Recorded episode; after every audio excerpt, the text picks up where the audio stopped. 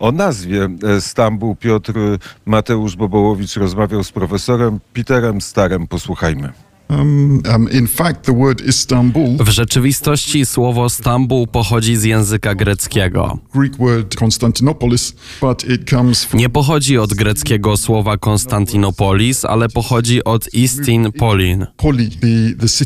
Innymi słowy do miasta, więc ruch do poli, do miasta. Nawet dzisiaj w Grecji można nazwać Konstantynopol i poli, miasto. Największe i najważniejsze w historii. Tak, słowo Stambuł to greckie słowo, ale wiele nazw zostało zmienionych lub sturczonych. Teraz ich pochodzenie jest mniej jasne.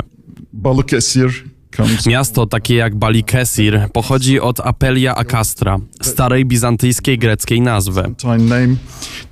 Istnieje kilka miast zwanych Bolu, jak Inebolu, i to wszystko są greckie słowa poli, ponownie, miasto. A w innych miejscach zmieniono ich nazwy. Jest więc ciągłość i jest zmiana. Z jakiego okresu pochodzi nazwa Stambuł? Cóż, myślę, że nawet w XIX wieku istniały różne nazwy tego miasta, odzwierciedlające różne warstwy historii, które są tutaj widoczne. Nadal można było powiedzieć Konstantinea i to wciąż była jedna z najczęściej używanych nazw. Jest wybita na monetach sułtana osmańskiego, ale był jednak ruch wśród patriotycznych Turków, aby odrzucić nazwę Konstantinea i użyć nazwy Istanbul. Nawet wśród niektórych, aby zmienić ją na Islambul. Innymi słowy, pełen islamu. Różni politycy mieli różne poglądy na ten temat, ale tak naprawdę dopiero w okresie Republiki i Atatürka Mustafy Kemala zdecydowano, że ostatecznie użyją słowa Stambuł, a wszystkie inne nazwy zostaną odrzucone.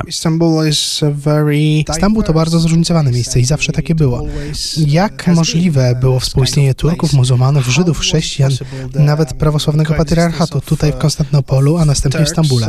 Muslims of Jews, Christians, even Orthodox Patriarchate here in Constantinople and then Istanbul.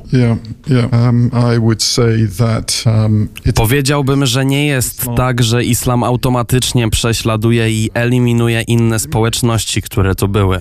Jednak nie sądzę, żebyśmy w ogóle mówili o czymś w rodzaju wielokulturowego ideału. Mówimy o klasie rządzącej, która byłaby Turkami i muzułmanami, oni tworzyliby też armię. Kontrola i podatki były zdecydowanie w ich rękach, ale gospodarka nadal byłaby zdominowana przez Greków i coraz bardziej Ormian. W pewnym momencie istniały ich bardzo duże społeczności, a w niektórych obszarach większość. Powiedzmy, że w XIX wieku słyszałem szacunki, że w Anatolii i samym Stambule 40% populacji było niemuzułmanami. I był pewien rodzaj tolerancji, ale była to tolerancja na pewnych bardzo specyficznych warunkach i powiedziałbym, że historia chrześcijaństwa pod rządami islamu jest zawsze historią pewnego ścierania się. Czasami więcej, a czasami mniej, ale zawsze niemuzułmanie są obywatelami drugiej kategorii. Ale znowu, może nie możemy uznać tego za szokujące, dlatego że taka sama sytuacja miała miejsce w wielu obszarach Europy, gdzie dominowała jedna konkretna religia. Religia, która sprawiała, że jej dominacja była politycznie odczuwalna. Powiedziałbym więc, że nie było pewnego rodzaju pokojowego współistnienia. Zawsze była jasna hierarchia tego, kto był ważny, kto cieszył się łaskami władzy, a kto nie. A jak to wygląda dzisiaj? Powiedziałbym, że wielkość greckiej społeczności jest już tak mała, że prawie nie ma znaczenia. Niemniej jednak społeczność grecka czuje się dyskryminowana. To na pewno.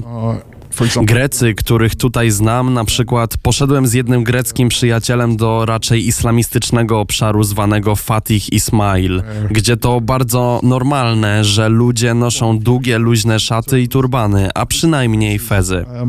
Obawiał się tam iść. Mieszka tu całe życie. Urodził się w Stambule, ale nie chciał iść do tego obszaru.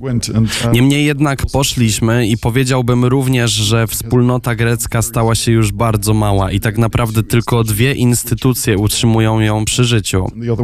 Jedna to patriarchat, a drugi to szpital, który wciąż jest dość bogaty.